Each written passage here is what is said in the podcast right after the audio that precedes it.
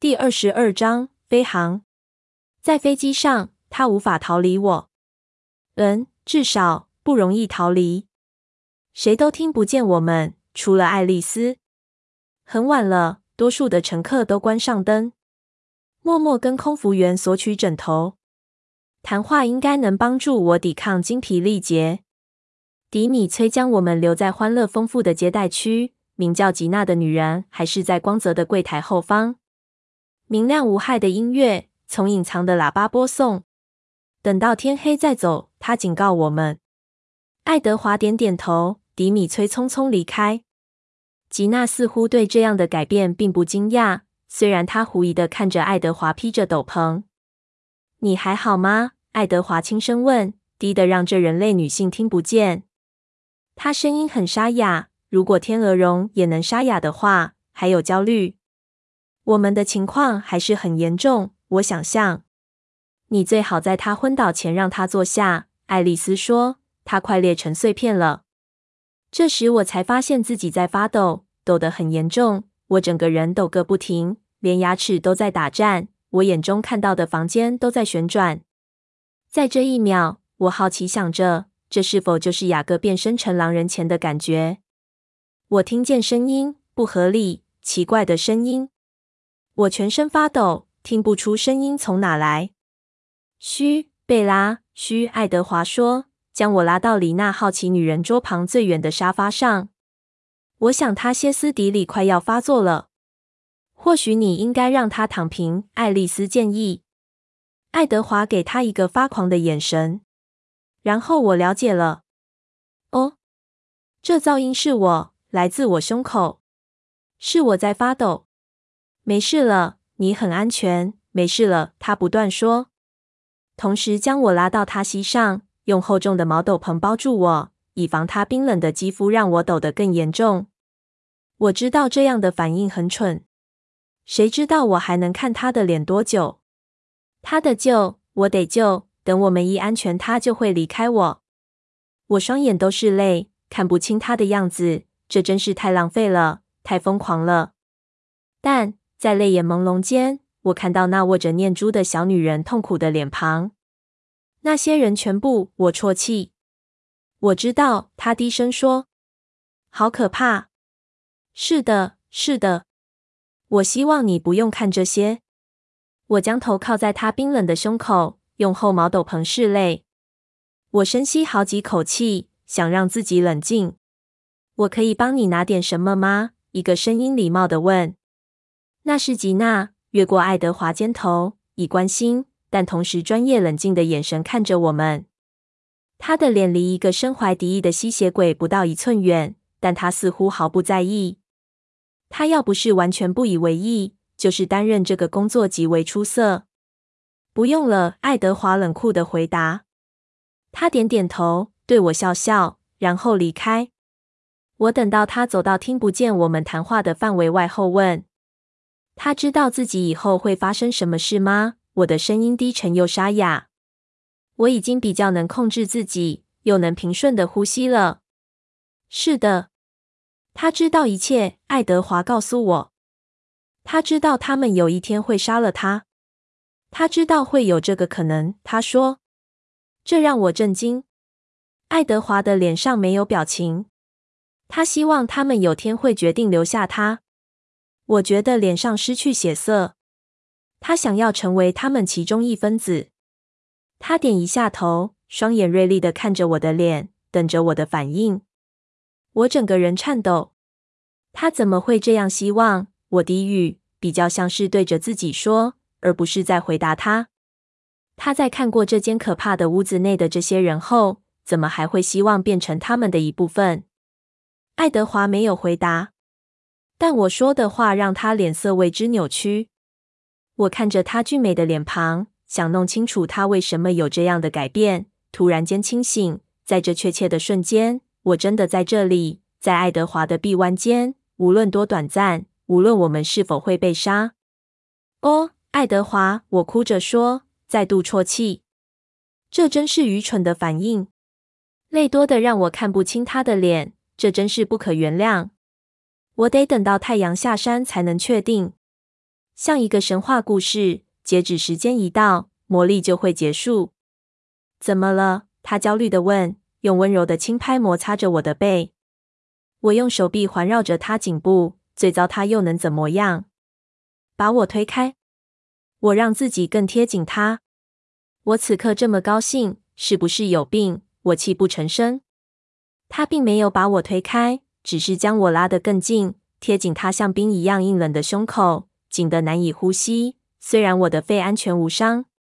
我知道你的意思，他低语。但我们还有许多理由值得高兴。第一个，我们都还活着。是的，我同意。这是一个好理由。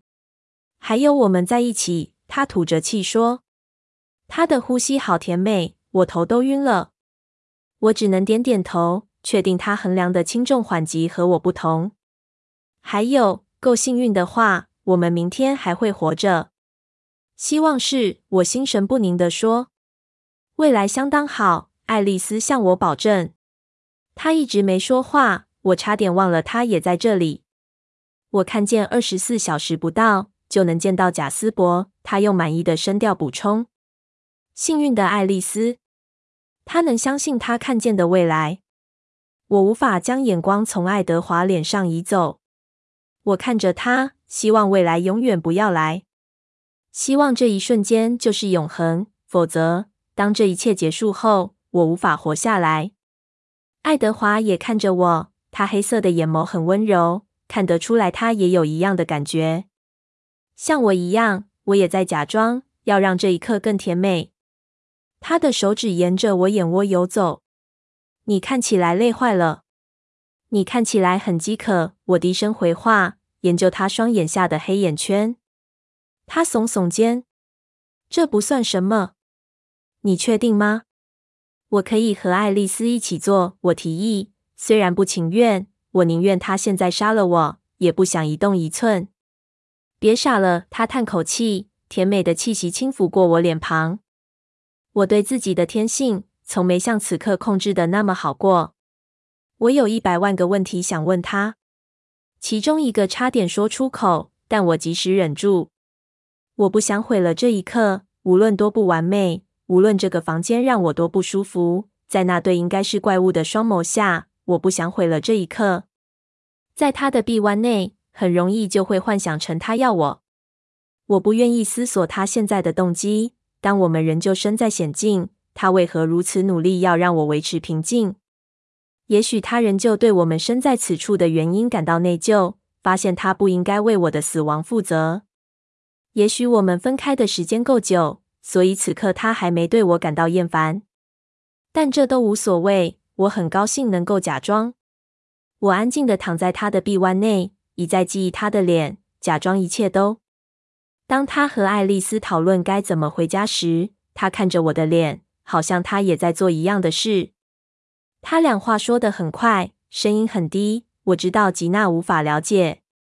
有一半连我也错过，不过听起来似乎跟偷东西有关。我懒散地想着，应该还没将黄色保时捷还给失主。那个歌手是怎么回事？爱丽丝一针见血地问：“La tua cantante，你的小歌手。”爱德华说，他的声音让这句话听起来像音乐。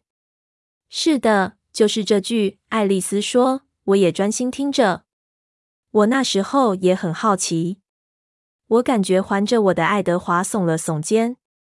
他们有个专门的名字给像贝拉这样血液闻起来会对人造成影响的人，他们叫他是我的歌手。因为他的血在对我唱歌，爱丽丝笑了。我累得快睡着，但我还是抵抗着睡意。我才不想错过与他在一起的每分每秒。此时此刻，当他和爱丽丝谈话的同时，他会三不五时低下头来吻我。他如镜般光滑的唇抚过我的发、我的前额、我的鼻尖，每一次都让我像触电般，心房差点停止跳动，心跳的声音。整个房间都听得见，这是天堂，就在地狱的中央。我完全不知道过了多久，因此当爱德华绕着我的双臂突然一紧，他和爱丽丝用警戒的眼神望着后方时，我吓坏了。我缩在爱德华胸口。亚历克走过那道双扇门，他双眸如今像红宝石一样鲜活。但经历了整个午后餐点，他灰色的斗篷仍旧洁净无瑕。是好消息，你们现在可以离开了。亚历克告诉我们，他的语调很温暖。你会以为我们是一辈子的老朋友。我们不希望你们在城里逗留。爱德华根本懒得应付，他的声音很冷酷。这没问题。亚历克笑了，点头，再度离开，沿着右边大厅绕过转角，第一部电梯。当爱德华扶我起身时，吉娜告诉我们，大厅再往下二楼，出口通往街上。那再见咯，他和气的补充。我好奇他的尽职能否拯救他自己。爱丽丝给他一个阴暗的眼神，发现另有出路，真是让人松了一口气。我不确定自己能否承受再来一趟地底之旅。我们从一个雅致豪华的大厅离开。我是唯一一个回头留恋这栋中世纪城堡大宅的精美商业外观的人。从这边我看不见角楼，我很感谢这一点。街道上庆贺派对的人群仍旧活跃。当我们走过狭窄的鹅卵石街角，街灯刚刚点起，头顶的天空渐渐昏暗。但街上成群的大楼靠得如此近，使得街道更加黑暗，派对更加阴暗。爱德华托道的的长斗篷，在沃尔台拉市这样的夜晚，一点都不引人注目。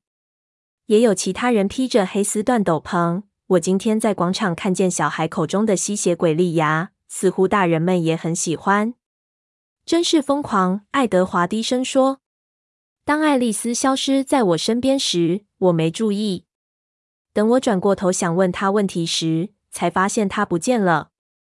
爱丽丝去哪了？我惊恐的低声问。她回去拿你的背包，她今天早上藏起来的。我都忘了，我得刷牙，那会让我看起来好一点。他还打算偷辆车是吗？我猜。他笑了。等我们到城外后，好像过了很久才走到入口通道。爱德华看得出我精疲力竭。他用手环着我的腰，当我们行走时，撑住我大部分的体重。当他拖着我走过黑暗石头建造成的拱门时，我抖个不停。顶上巨大、古老的老式升降闸门，像一个龙门，威胁着像要掉下来似的，要将我们锁在里面。他带领着我朝一辆黑色的车子走去，那辆车停在一块阴影中等候着，引擎轰隆作响。出乎我意料之外的，他和我一起挤在后座，并没打算开车。爱丽丝道歉：“我很抱歉。”他朝仪表板微微挥手。选择不多，没关系，爱丽丝。他笑笑：“不可能全都是保时捷九百一十一敞篷车。”他叹口气：“我得合法的买一部，真是棒极了。圣诞节时送你一辆。”爱德华承诺。爱丽丝满脸兴奋地转头看着他，这让我担心，因为此时他正痛时高速朝黑暗弯曲的山腰小径往下开。要黄色的，他告诉他。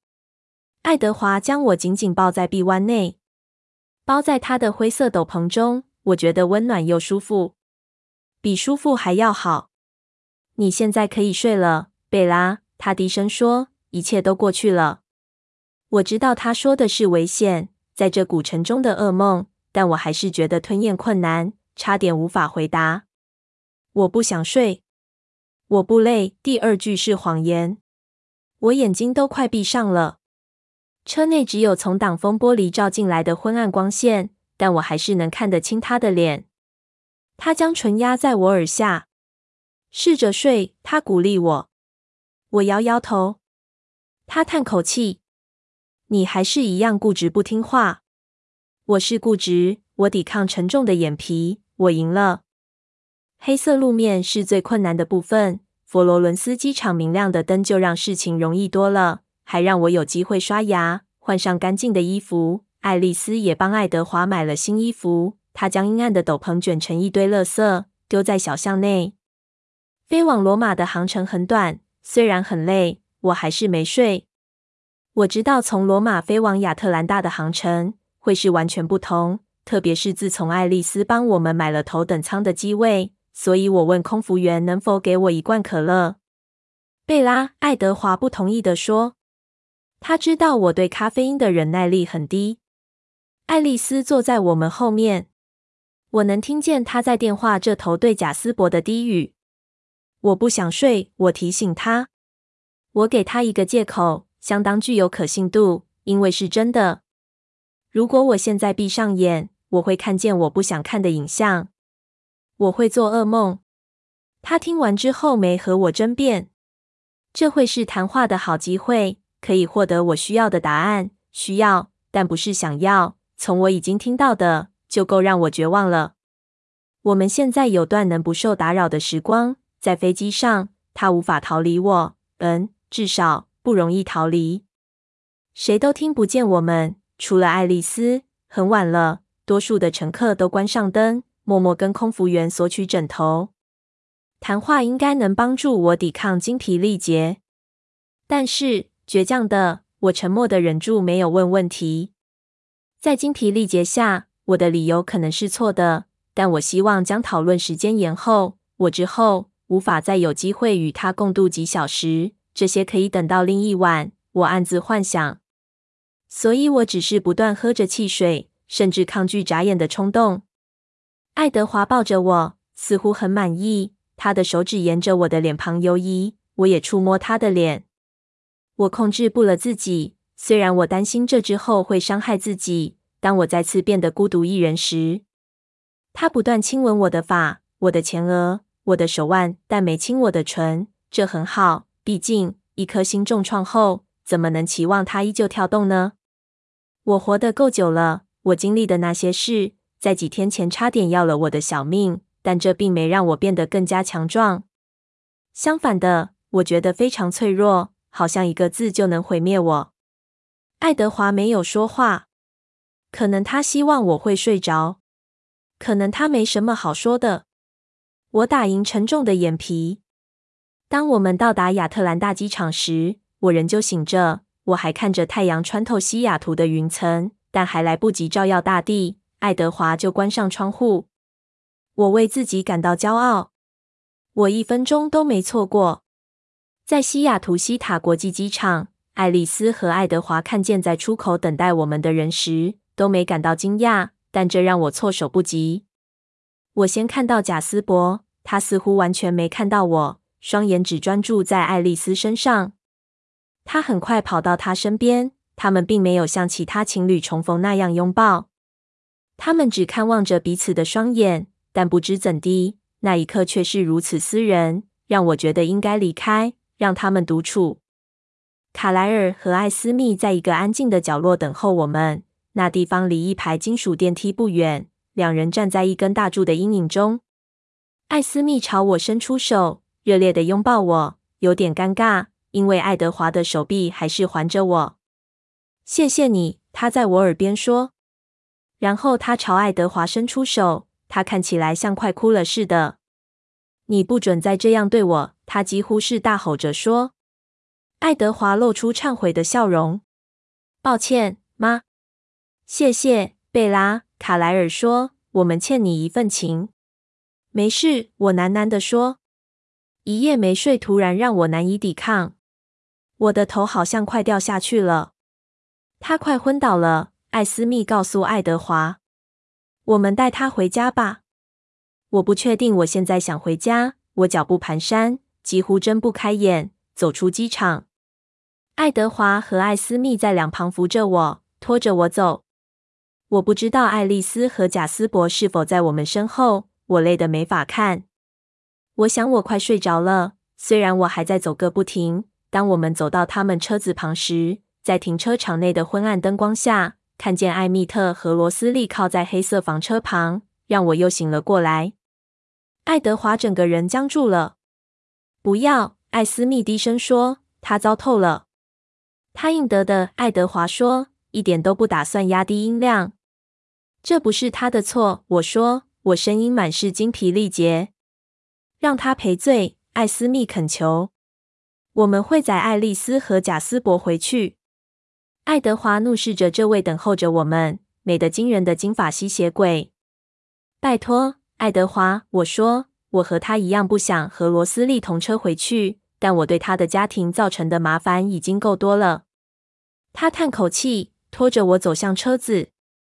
当爱德华再度将我拉进后座时，艾米特和罗斯利坐在前座，未发一语。我知道我快要抵挡不住下垂的眼皮了。失败的我将头靠在他胸前，等着眼睛闭上。我感觉车子引擎噗噗响。爱德华，罗斯利开口。我知道爱德华直率的语调听起来一点都不宽宏大量。贝拉，罗斯利轻柔地问。我的眼皮因为震惊而张开。这是他第一次直接朝我开口。是的，罗斯利，我犹豫地问。我真的很抱歉，贝拉。这一切让我难受极了。我也很感激，在我做出这一切后，你勇敢地救了我兄弟。请告诉我你原谅我。因为他的困窘，这些话听来笨拙，但似乎是真心的。当然，罗斯利，我喃喃低声说，想抓住任何一丝机会。让他不要再那么讨厌我。这完全不是你的错，我才是那个跳下悬崖的人。我当然原谅你。我这些话软乎乎的冲出口。这些话不算，等他清醒再说。小罗艾密特咯咯笑。我很清醒，我说，但听起来像胡言乱语。让他睡，爱德华坚持，但他的声音温暖多了。接着是一片沉寂。只有引擎声，我一定是睡着了，因为没多久门就打开。爱德华小心地将我抱下车，我无法睁开双眼，一开始还以为自己在机场。然后我听见查理的声音：“贝拉！”他从远方大喊：“查理！”我咕哝说，想要摆脱恍惚不省人事的感觉。嘘，爱德华低声说：“没事了，你已经到家，而且很安全，睡吧。”我不敢相信你还有脸出现在这里，查理对着爱德华怒吼，他的声音现在静多了。别这样，爸！我呻吟着，但他没听见。他怎么了？查理追问。他只是累坏了，查理。爱德华平静地向他保证。请让他休息。别告诉我该做什么！查理大吼。把他交给我，把你的手拿开。爱德华试图将我交给查理，但我的手指紧紧抓住他。我知道父亲扯着我的手臂。放手，爸！我大声地说，勉强睁开睡眼惺忪的双眼看着查理。要气，气我就好。我们在我家屋前，前门大开，头上的云层很厚，我猜是白天。你还敢说？我当然会。查理说：“进屋去。”好啦。放我下来！我叹气。爱德华放下我，扶我站稳。等我站直身子后，我看得见，但感觉不到双腿。